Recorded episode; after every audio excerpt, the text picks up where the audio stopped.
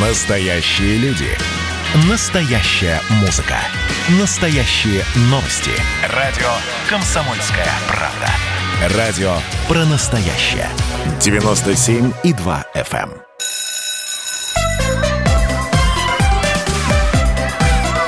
эм. Родительский вопрос. На радио «Комсомольская правда». Доброе утро, добрый день, добрый вечер, дорогие радиослушатели. С вами Дарья Завгородняя.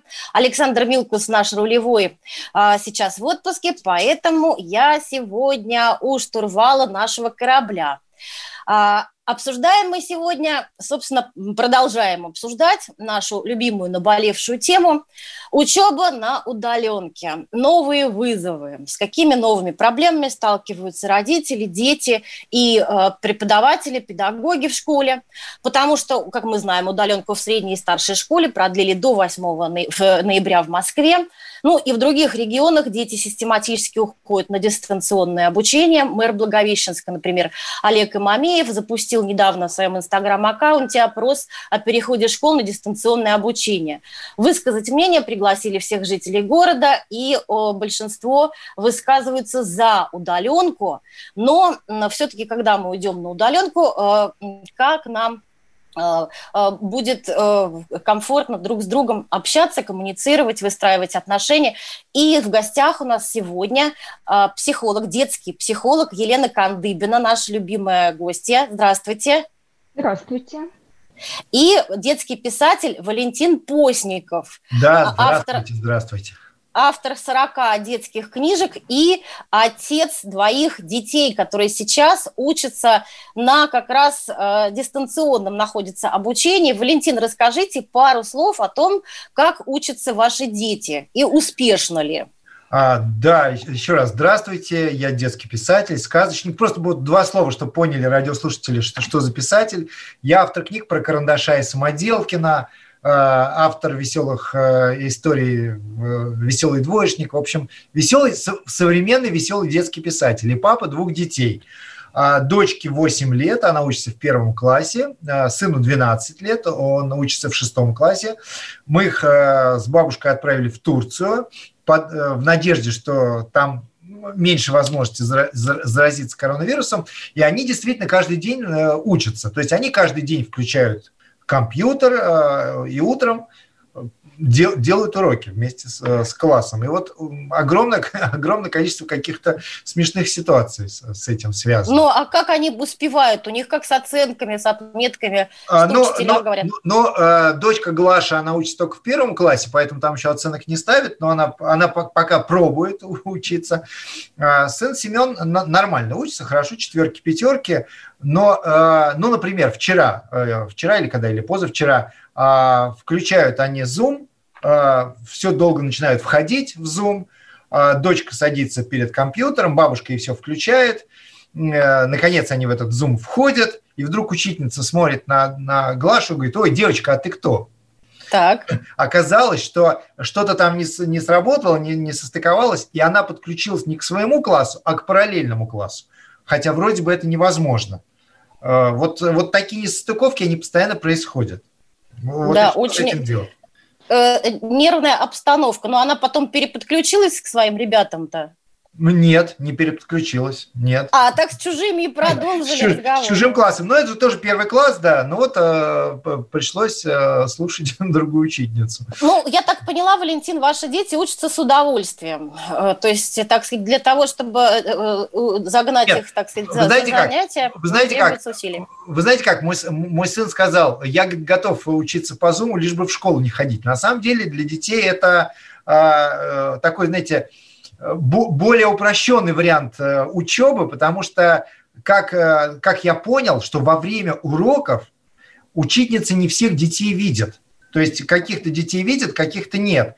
И дети занимаются чем угодно. Например, а, я знаю, что они все сидят с мобильными телефонами, и в момент, когда учительница рассказывает урок и что-то там рассказывает, они сидят и играют в мобильные телефоны. То есть они вроде как ее слушают, но тем не менее они э, продолжают играть в телефон. И для них это, конечно, совершенно не та учеба, которая в классе, когда все телефоны невозможно. Очень достать. типичная ситуация. Вот теперь мы обратимся к Елене с моим коронным любимым вопросом. Старшие школьники-то они учатся сами, они готовятся к ОГЭ, к ЕГЭ, у них там экзамены на носу какие-нибудь. А вот что делать со средними и с младшими? Вот как помочь их стимулировать и мотивировать? Вот э, скажите нам, пожалуйста.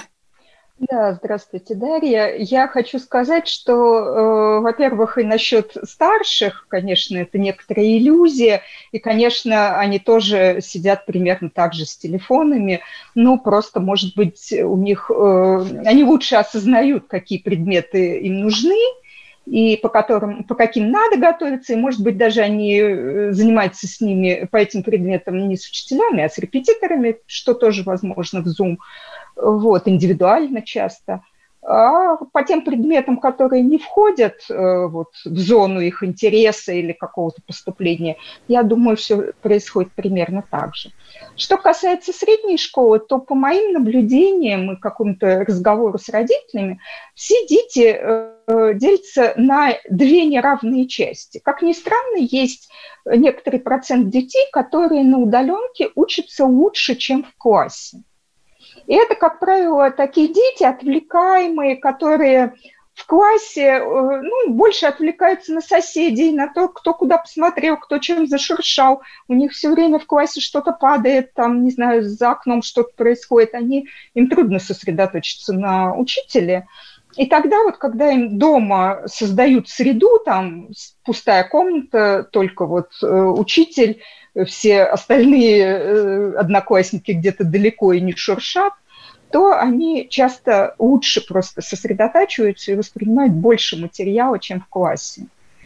Э, а другая часть детей та, которая действительно в классе держалась за организацию, который, ну, которых, вот, знаете, мимо проходит учитель мимо парты и говорит, Петров, ну, смотри, ты пишешь или отвлекаешься? И Петров начинает писать. Да, и тут никого нет, а мобильный телефон напротив есть, и они действительно присутствуют на уроке довольно формально. Да? То есть они, может быть, их видно э, в зуме, а может быть, их не видно в зуме, они отключили просто видео. И они так... Лена, а мне, еще, а мне еще сказали, что э, вот э, в зуме есть чат между детьми. И дети в, в, в момент урока переписываются. Переписываются. Мне жена сказала, что мне жена сказала, что какую же, я почитала, какую же они чушь там пишут, какие-то глупости. Я бы, знаете, я бы сказала, что даже незачем э, писать в Zoom, где есть риск, что ты напишешь не приватное сообщение кому-то, а на всех, учительница увидит, заругается. Если у вас в руках телефон, вы можете и в WhatsApp параллельно переписываться. Да, и вообще у вас достаточно много свободы. Нет, а тут, а я, тут я так понимаю, что все в момент урока все дети это могут читать, э, и они какую-то несусветную ерунду пишут, э, что-то вообще непонятное. Ну, Я слушайте, думаю, друзья, ага. как что с этим делать? быть? Что да. делать? Да, да, да. Да, да. Я, я думаю, что тут э, два таких основных направления. Первое, конечно, детям, э, особенно детям, ну, скажем, лет до 14-15, то есть в средней школе, нужна э, внешняя организация. И, как правило, конечно, это бабушки, дедушки, родители, э, кто-то взрослый, кто, ну, хотя бы обеспечит какое-то присутствие ребенка около зума и отсутствие у него под руками э, телефона, э, еще игрушек и всего остального. Елена, я, а я хочу сказать, что я, когда началась пандемия, я, у меня очень часто приглашают выступать в школу, в классы. Когда началась пандемия, меня стали приглашать выступать по Зуму. Я несколько раз выступал по Зуму, то есть когда весь класс, я вижу весь класс э, на экране компьютера, я выступаю, читаю им стихи, что-то рассказываю. Я вижу родителей, которые ходят в майках, в трусах, э, им абсолютно все равно, что там, чем там ребенок занимается. Э, это как-то очень, ну, как нелепо и смешно. То есть нет, ну, конечно, вот наша бабушка, например, она строгая бабушка, и я завидую таким А есть родители, которые ходят, э, что там ребенок сидит, что-то слушает, а. уроки. Ну да, друзья, да? и понимаете, среди э, этого э, огромного разнообразия существует одна категория школьников, это пятиклассники, которые сейчас пошли впервые в среднюю школу.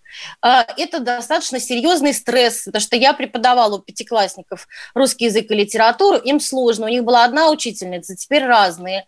Так еще это все и на удаленке. А вот э, Елена, какие-нибудь, может быть, существуют э, какие-то ноу-хау, какие-то лайфхаки, как э, подключиться к ребенку, вот пятикласснику, как ему помочь адаптироваться, не слишком вовлекаясь в сам процесс обучения, не, не делая за ребенка уроки. Смотрите, тут на самом деле большинство детей на самом деле не нуждаются в средней школе, чтобы вы уж так с ними сидели на уроках. Но важно, чтобы вы это организовали, чтобы он вот сел, вовремя, да, Zoom вошел туда, куда надо, да, в свой класс, все это сделал. И, э, ну, находился в каком-то учебном процессе. Вот. Э, но я еще и за то, чтобы снижать какие-то претензии к себе. В конце концов, родители тоже работают да, э, не всегда они вообще могут присутствовать э, дома в этот момент, да. Ну да, многие же работают, конечно. Да, это сложная, да, ситуация. Или они работают на удаленке, и у них может быть тоже совещание в этот Да, они в этот момент могут сидеть в другой комнате и тоже э, тоже работать. Поэтому да. тут какой-то, да, какой-то, какая-то лояльность к себе и к детям должна присутствовать, и мы должны понимать, что, к сожалению, для большинства детей – уровень обучения на удаленке будет ниже, чем э, он был бы в школе. Кроме того, большая прям проблема, большая, что большинство учителей у нас привыкли к фронтальному обучению, то есть когда они видят детей.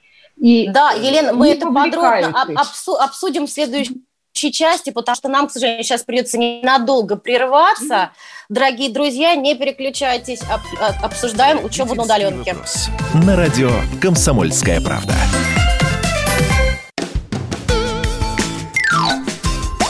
Дети и эмоции. Всем привет, это подкаст «Дети и эмоции» в студии Евгений Беляков, экономический обозреватель и по совместительству родитель. А, как у родителей у меня куча вопросов по воспитанию ребенка, и в том числе эмоциональному. А, хорошо, что сегодня у меня есть кому их задать. У нас в гостях сооснователь проекта «Умназия» Галина Кан. Здравствуйте. Здравствуйте. Давайте ответим на такой один из самых частых вопросов, э, с которым сталкиваются родители, особенно в младшей школе. А, что делать, если ребенок часто плачет на людях? Э, и вот как на это реагируете, что делать? Вы знаете, одна из основных аксиом э, эмоционального интеллекта – это эмоции нужно проживать. И ни в коем случае их нельзя подавлять. Это чревато множеством проблем не только в детстве, но и когда ребенок вырастет. Я слышал часто эту фразу, психологи говорят, что полезно, здорово, поплачет и все хорошо. А, но вот мне как родителю что делать? Вот просто смотреть и ждать, когда он успокоится, или предпринимать что-то? Э, ну, конечно, ждать, когда он успокоится, не стоит, да, надо попытаться научить ребенка найти какие-то другие способы переживать э, эмоции или научиться откладывать вот эти слезы да, до более удобного момента, например, до прихода домой или, ну, по крайней мере, до ухода в укромное место. То есть вы должны объяснить ребенку, что плакать это нормально, переживать это нормально, просто нужно сделать это э, так, чтобы другие люди, может быть, не видели, да ну, таким социально приемлемым способом. Да, говорится. абсолютно, абсолютно. Социально какие-то приемлемые способы. А, давайте коротко. Вот что такое эмоциональный интеллект? Ну, эмоциональный интеллект – это умение понимать и уважать эмоции других людей и умение выражать свои эмоции вот этими самыми социально приемлемыми способами. А, в большинстве случаев э, дети постепенно обучаются заменять и слезы, и какие-то там агрессию, да, другими реакциями. Если у вашего ребенка вот прямо сейчас пока не получается, обсудите вот с, именно с ребенком, что можно делать в конкретной этой ситуации. Вот здесь важно только не скатываться в ситуацию, когда вы говорите, ой, все ребята дураки, не обращай на них внимания, или наоборот, да, ты слабак, научись э, быть как все нормальные дети. Вы должны по-настоящему предложить ему помощь. А это что значит? Но в первую очередь дайте понять ребенку, что вы с ним, что вы понимаете его, да, и расскажите, может быть, о каких-то своих детских переживаниях, да, расскажите, что вы сами делали, когда оказывались вот в какой-то такой похожей ситуации, и обсудите, что можно попробовать, да, э, пробудите в ребенке вот эту решимость и желание попробовать разные модели поведения. Это на, на, на самом деле самое важное, потому что постепенно ребенок любой, он перестанет плакать на людях, просто вот вы эту ситуацию используете для того, чтобы стать ближе к ребенку и обучить его вот пробовать, смотреть на результат, пробовать, смотреть на результат. Угу. Ну, такому важному жизненному науку. Да, абсолютно. Спасибо большое. У нас в гостях была сооснователь проекта «Умназия» Галина Кан. Еще больше полезных советов для родителей на сайте умназия.ру и в нашем подкасте «Дети и эмоции». Счастливо. Дети и эмоции.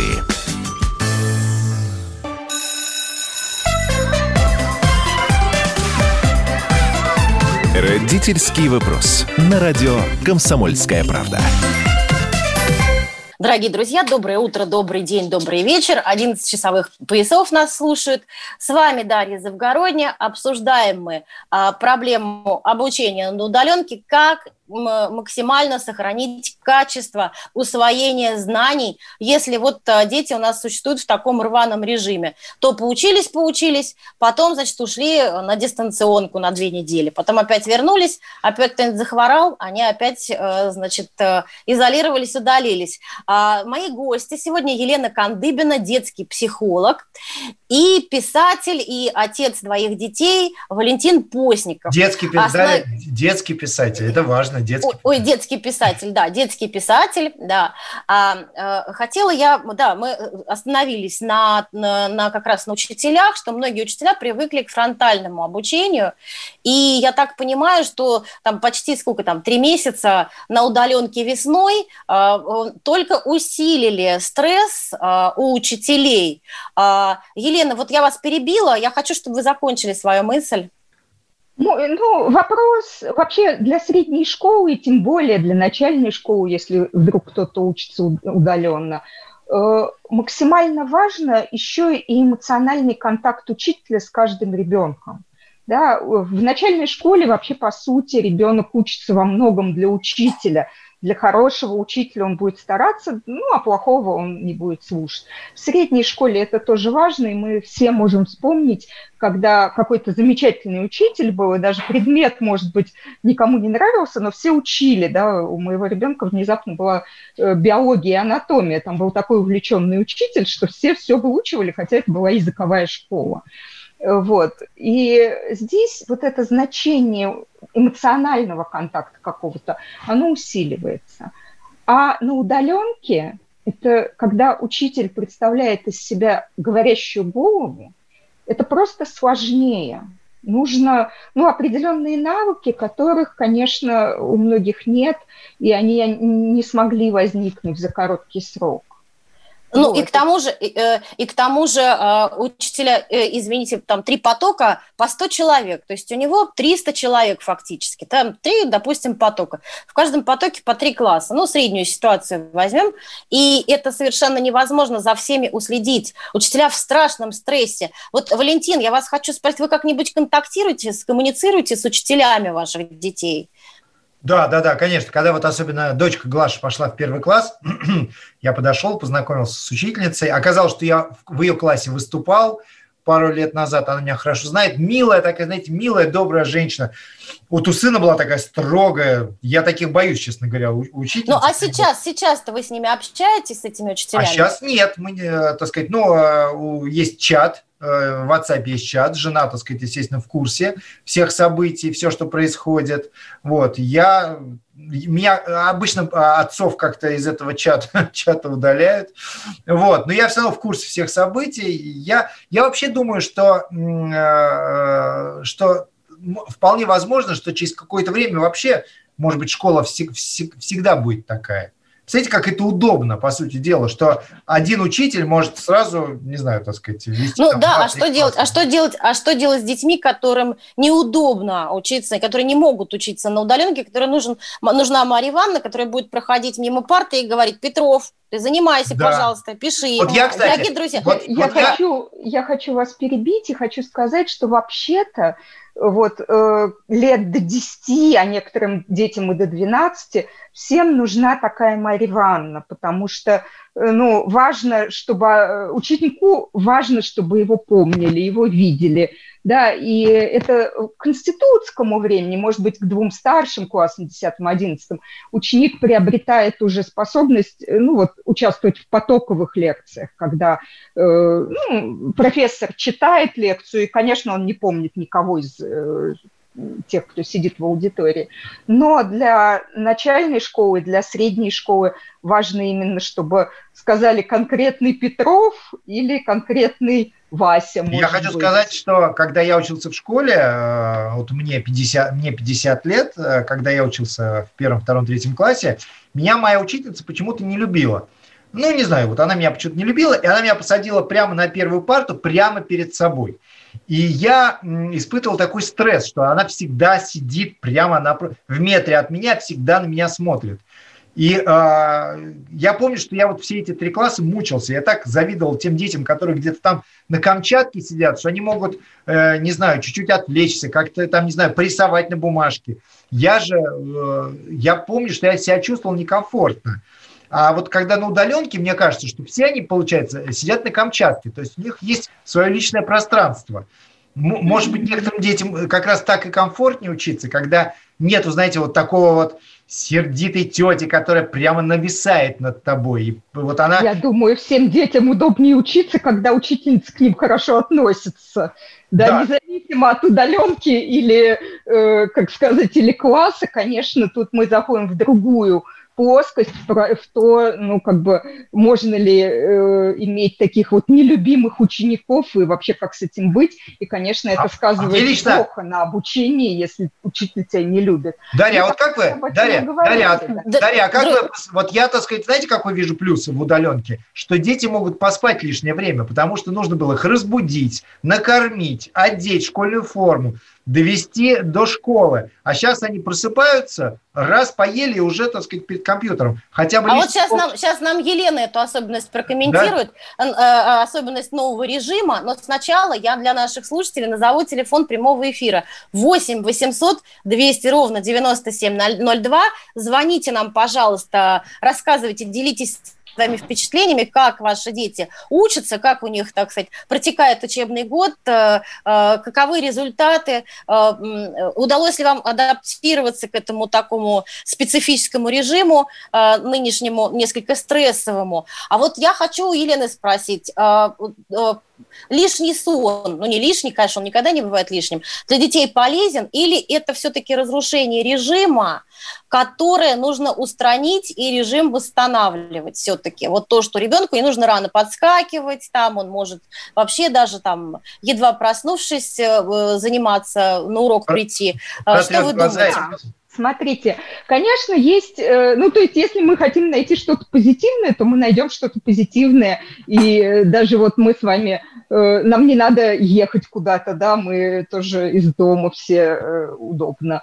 И вот это все сокращает время какое-то, в том числе и рабочее. Мы можем действительно находиться на даче там или в Турции и, и выходить гулять к морю, это приятно. Вот. Но э, есть и свои минусы. Действительно, часто так вот для ребенка обычно было как встать, умыться, позавтракать, э, собраться. Был какой-то переход э, постепенный и довольно длительный из домашнего режима, из сонного такого режима в рабочий. За это время ребенок успевал проснуться и настроиться на учебу. А сейчас периодически, конечно, ребенка разбудили за полчаса, за 10 минут вытащили из кровати, и он в пижаме, еще не сообразив, кто здесь кто, уже как бы участвует в учебе, но мы говорили про некоторую формальность, потому что действительно он еще э, первые 45 минут он просто просыпается и вспоминает, э, кто он, а где меня, он и Елена, о чем он. Елена, а у меня, когда я учился в четвертом, начиная с четвертого класса, мне нужно было ехать 8 остановок на одном троллейбусе и 4 остановки на другом троллейбусе. И я помню, так сказать, ну, знаете, четвертый класс, э, я бежал на этот троллейбус, ехал, э, шел, то есть это было такой... То есть я до школы почти час добирался. Да, Дорогие конечно. друзья, э, да, да я да. все-таки хочу вернуть нас, так сказать, к нашей, к нашей ситуации, к нашим обстоятельствам. Мы живем в, в обстоятельствах затянувшейся несколько пандемии, которая э, сказывается э, ну, на психике не очень хорошо. То есть это такой некий затянувшийся стресс. Вот, а, Елена, я хочу, э, э, чтобы вы рассказали, ну, пару, может быть, э, слов о том, как нам с этим стрессом справляться, с именно затянувшимся, какие-то, может быть, как-то, может быть, свой день особым образом выстроить, именно в контексте учебы, в контексте учебного года, учебного процесса, чтобы не слишком отвлекаться от учебы, не слишком, так сказать, расслабляться, но при этом, чтобы не очень нервничать, потому что контрольный никто не отменял, а там и все вот это вот. Да. Смотрите, э, нынешняя ситуация с пандемией, она отличается от таких вот стрессов именно тем, что она очень длительная, и мы в такой все-таки изоляции. И тут э, есть два э, ну, разнонаправленных совета, которые надо сочетать. Во-первых, мы становимся спокойнее, когда мы находимся в стабильной ситуации. Сейчас действительно много всякого, да, там карантин объявляют, там наоборот отменяют, э, ужасы всякие рассказывают, и этот контекст очень пугает. Э, этот поток информации все-таки надо сократить до необходимого, да, какой-то вот немножко. Э, постоянно слушать какие-то ужасы, это только тяжело, и дети это слышат, они тоже понимают, и им тоже тяжело. Поэтому э, какая-то должна быть стабильная, стабильное расписание, стабильная учеба. Да, все-таки хорошо э, вставать в какое-то одно и то же время, и чтобы после этого была какая-то подготовка, да, там тот же завтрак, умываться.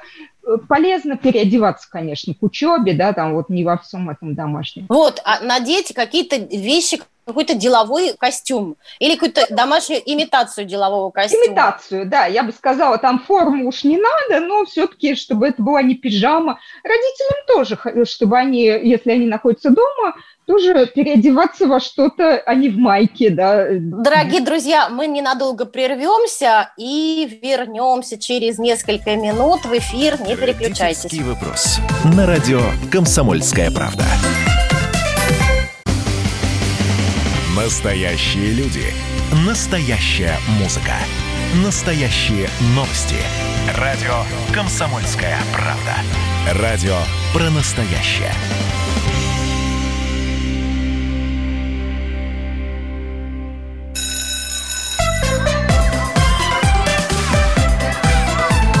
Родительский вопрос. На радио «Комсомольская правда».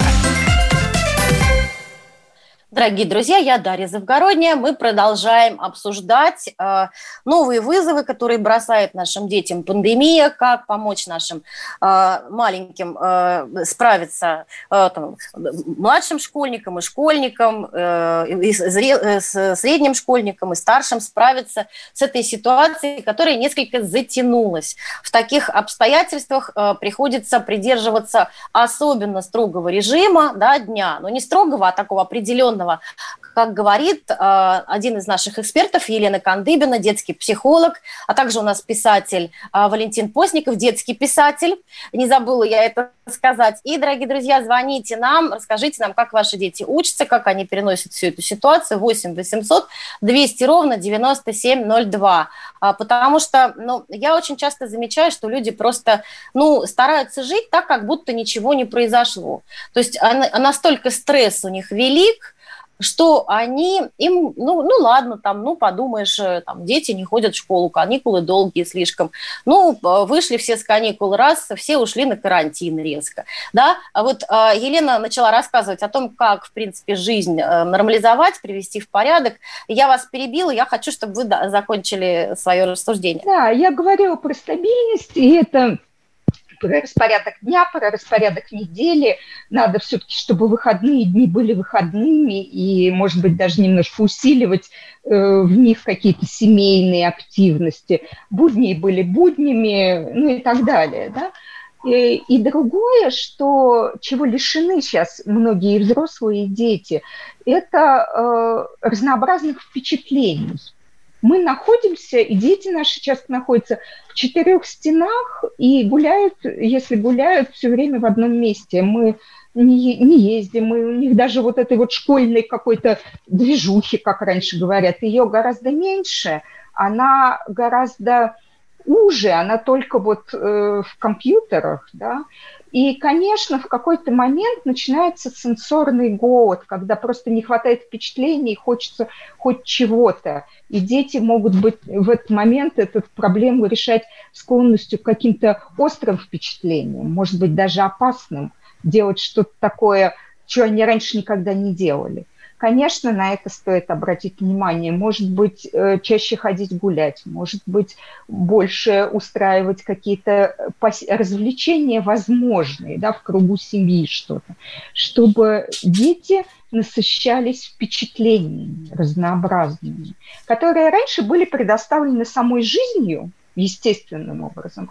А сейчас, к сожалению, схлопнулись вот этой вот квартирой, пандемией, да, и какой-то невозможностью даже куда-то уехать, да, и вот в этом смысле э, очень хорошо, когда есть возможность отправить детей в Турцию, да, и там все-таки как-то это поярче есть возможность гулять, но, к сожалению, не у всех такая возможность. Я хотел сказать, что, Елена, знаете, а, я наблюдал, когда вот еще дети были здесь, я потом тоже был в Турции неделю, я обращал внимание, как бабушка с ними занимается, и она читает им учебники, насколько, не знаю, обращали внимание или нет, насколько скучно сейчас э, описывают в учебниках. Э, ну, например, вот я смотрю, как э, бабушка читает учебник истории.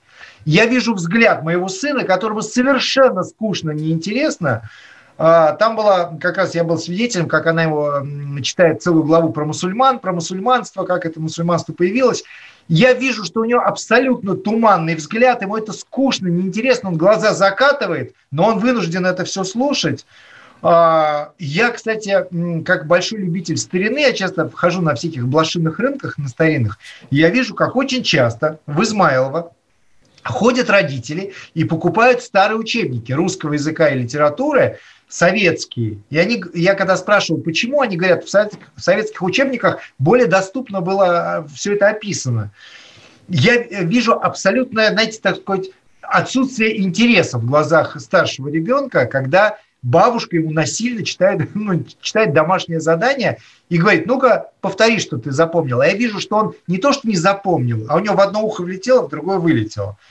Это очень Елена, грустно. а этого ну, это грустно, да. Алина, вообще правильно, когда бабушка зачитывает задание и такое непосредственное, тесное участие принимает э, в педагогическом процессе, в процессе а образования. я хочу спросить, сколько лет сыну? 12, 12. 12. Ну, конечно, это э, не очень хорошо, потому что в 12, то есть если первый, второй, ну, может быть, даже третий класс, а какое-то вот такое плотное участие совместное, это скорее норма, да, ну, первый, второй, точно, то, конечно, в 12 мы ожидаем от ребенка, что, может быть, мы будем контролировать, что он вообще сел делать, и что-то делает, ну и проверим то, что он сделал, но чтение учебника, наверное, стоит оставить ему как самостоятельное когда, занятие. Когда, когда в 12 лет э, моя, мама, моя мама доверяла мне чтение учебника, я я делал вид, что читаю учебник, а сам, э, сам читал Жюль Верна.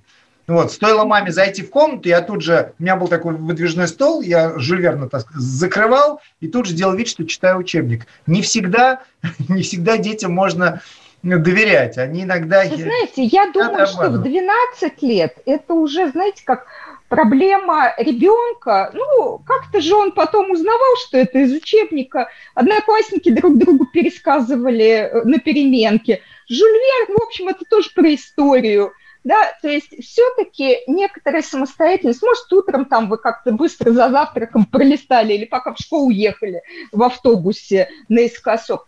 Они сейчас, это знаете, как делают? ответственность все-таки ребенка. Или Они берут, берут учебник и туда, берут учебник и планшет внутрь кладут или мобильный телефон и делают да. читают, да? Да, дело в том, что все-таки 12 лет – это младший подростковый возраст, возраст, когда ребенок начинает отделяться от родителей, и хорошо, если учеба с каким-то контролем, конечно, сделал, не сделал, оценки и так далее, но все-таки это будет задача, которая будет э, ложиться на ребенка.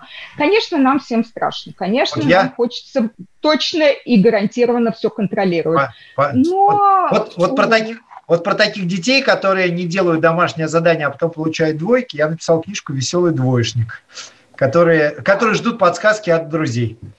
Да, ну, и наверное... пересказы этого учебника на перемене, да, быстренько, быстро-быстро Петя читал, расскажи, что было там. Да.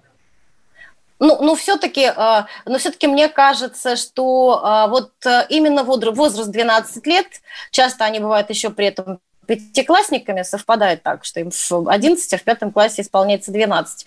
Все-таки мне кажется, что, наверное, фигура контролирующего взрослого должна быть у них тоже, но это, наверное, скорее всего, не бабушка это может быть, не знаю, там кто-то авторитетный. Елена, как вы думаете? А кто? Вы знаете, я думаю, что бабушка тоже может быть авторитетной. Это зависит, конечно, от того взрослого, который больше включен в учебу. Контроль, да, нужен, но уровень этого контроля по сравнению с начальной школой, конечно, должен снижаться. Да, бабушки, бабушки бывают разные. Бабушки конечно. бывают разные. У нас у нас лично бабушка такая современная, чемпионка Москвы по теннису, я ее в теннис не могу обыграть. То есть она, знаете, такая вот, а, она бабушка, ей 75 лет, но при этом она такая, знаете, активная, и она сама с удовольствием э, читает. Э, ну, я, име, я имела да. в виду скорее, я имела в виду скорее не авторитетный, а кто-то более а, современный, более близкий, может быть, не знаю, там, к детям по возрасту, вот что-то в этом роде. А, и м, очень важно, чтобы родители, конечно, мне кажется, не скатывались в тотальный контроль, когда сидят постоянно в чате, дергают учителя, учитель в стрессе, а, это все очень неприятно. Но вот я хочу вернуться к тем взрослым, взрослым, к тем людям, которым кажется, что, ну, которые уже устали паниковать, устали психовать и ведут себя так, как будто бы ничего не происходит, как будто бы ничего не случилось. В частности, меня очень удивляют э, взрослые дети, подростки э, на улицах и в транспорте особенно, которые не носят средства защиты. Сейчас в Москве везде носят маски во всех регионах России, тоже масочный режим включен. А, и э, очень э, неприятно, когда рядом с тобой в транспорте садится молодой человек, фактически уже молодой мужчина, который без маски, э, и который игнорирует надпись, что, так сказать, держите дистанцию на сиденье. А вот а, что посоветовать родителям в, в, в этом направлении? Ведь маски – это новая социальная культура, это новая часть нашего культурного кода. Это, собственно, не способ защититься от э, заболевания. А это мы таким способом выражаем заботу об окружающих. Вот как к этому приучать детей? Потому что многие родители говорят, ой, мы ему там, деточки, ему же душно в этой маске, ну зачем он ее будет носить? Пускай он ее снимет, детям не обязательно, дети не заразные, хотя все прекрасно врачи знают, что это не так и говорят. А многие а, халтурно носят вот. маски, они просто, знаете, как вот делают вид, что одевают, а сами вот так вот их вот э, к подбородку опускают. Ну, я вот маски. сейчас, я хочу сейчас поговорить о культуре приучения детей к СИЗам и к вот этим новым нормам поведения, понимаете? Вот, Елена, что вы об этом думаете? Я думаю, что, к сожалению, в России сейчас вообще нет общественного согласия по этому вопросу. Да, для этого достаточно просто найти ближайшую дискуссию в какую-нибудь в социальных сетях и посмотреть на разнообразие взглядов на этот счет. Да. Поэтому э, для того, чтобы приучать как-то детей – ну, нужно, чтобы их родители считали, что приучать нужно. Мы не можем с вами приучать. Нам, у нас трудно получится приучать чужих детей да, к ношению маски.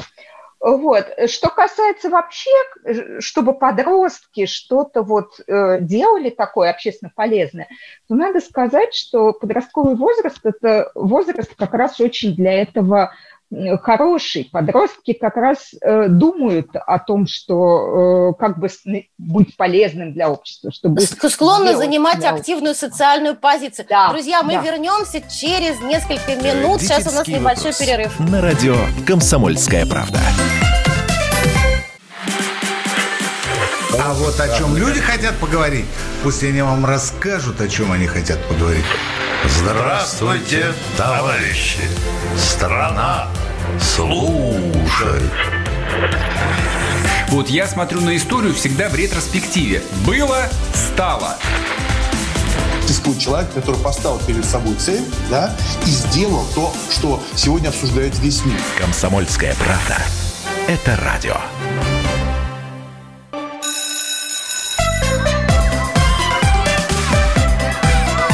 Родительский вопрос. На радио «Комсомольская правда».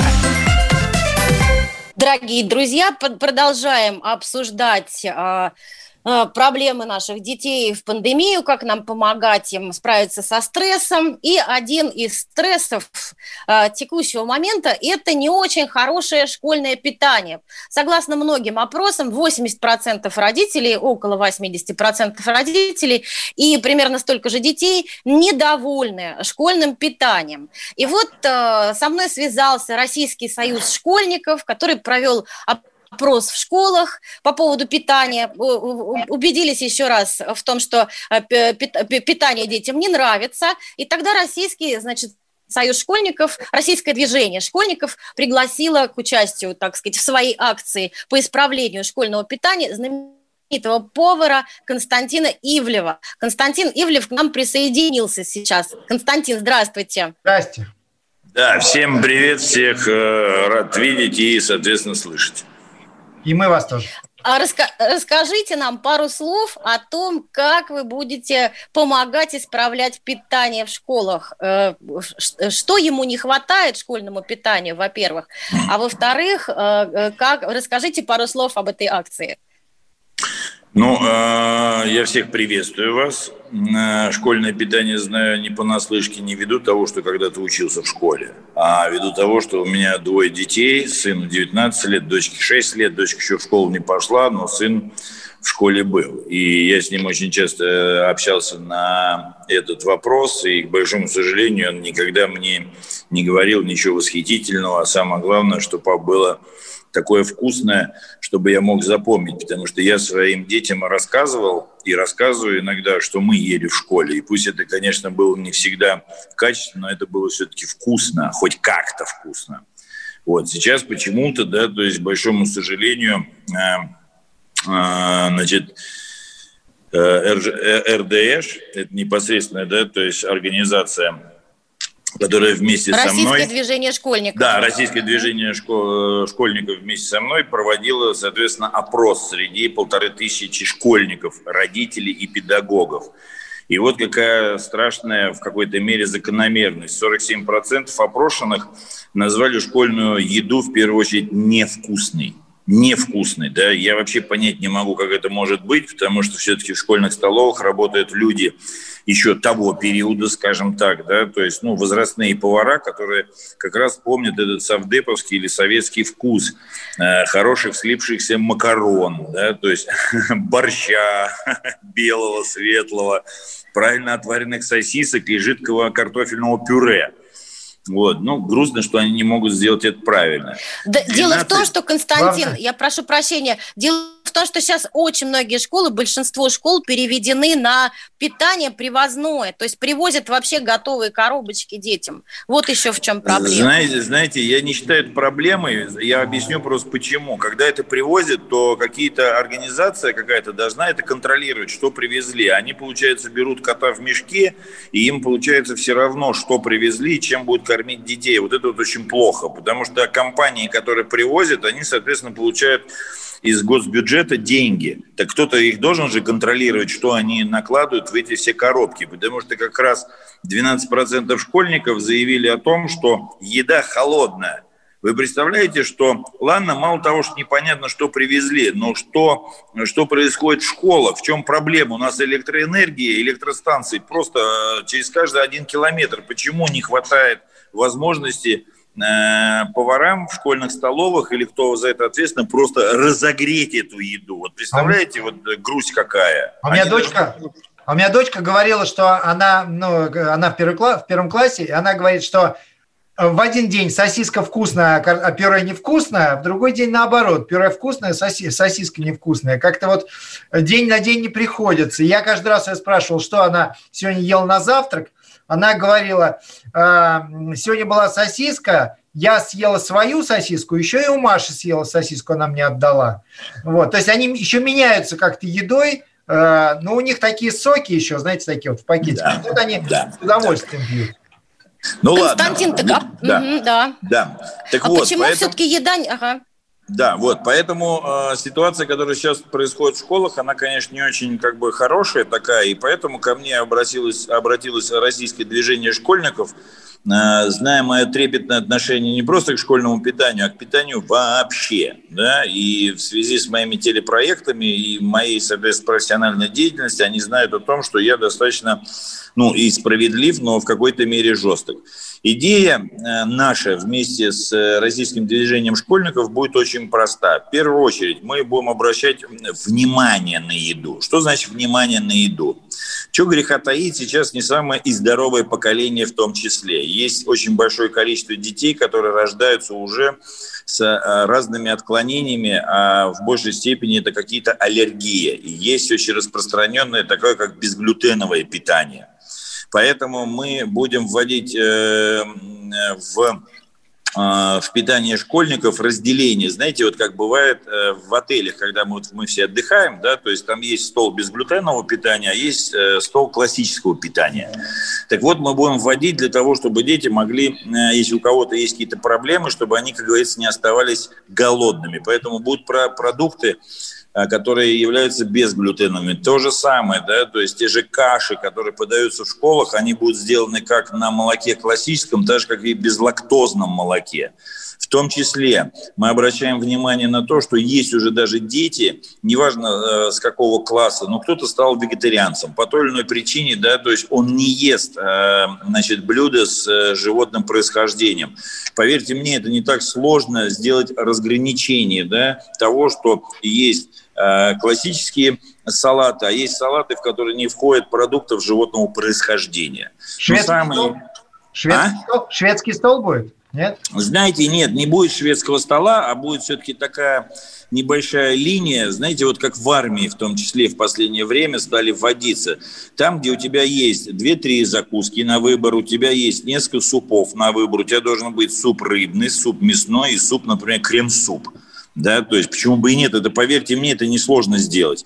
То же самое, есть три вида, э, соответственно, горячих блюд, как три вида блюда из э, рыбы, Например, э, из них содержание будет там одних каких шашлычков и семги, может быть, рыба целиковая запеченная, ну и обязательно какое-то рагу. Так же, как и мы будем использовать, например, горячее питание с точки зрения блюд из мяса, птицы и дичи. Мы будем использовать сезонные продукты. Что значит использование сезонные продукты? Во время сезона продукт находится на пике своего вкуса, но и он дешевле сам по себе. А у нас уже большая страна, и после того, как началось эмбарго, очень большое развитие взяло фермерское хозяйство, понимаете? И сейчас есть возможность из любого региона привезти продукты. И это, поверьте мне, не так дорого стоит. Вот. Те же каши, например, мы будем использовать современную технологию, использовать гранулы. То есть не просто заваривать кашей, когда ребенок приходит, понимаете, эта каша превращается в монолит, а будут стоять стаканчики, в которых будет насыпано уже гранула. Это специальный вид э, злаковых, так же как и круп, которые, знаете, как говорится, как доширак, ты в него добавляешь кипяток, либо молоко теплое, и в течение двух-трех минут у тебя заваривается каша, что дает возможность ребенку съесть, во-первых, горячую кашу, а во-вторых, как говорится, с пылу жару. То есть это использование, это использование современных технологий.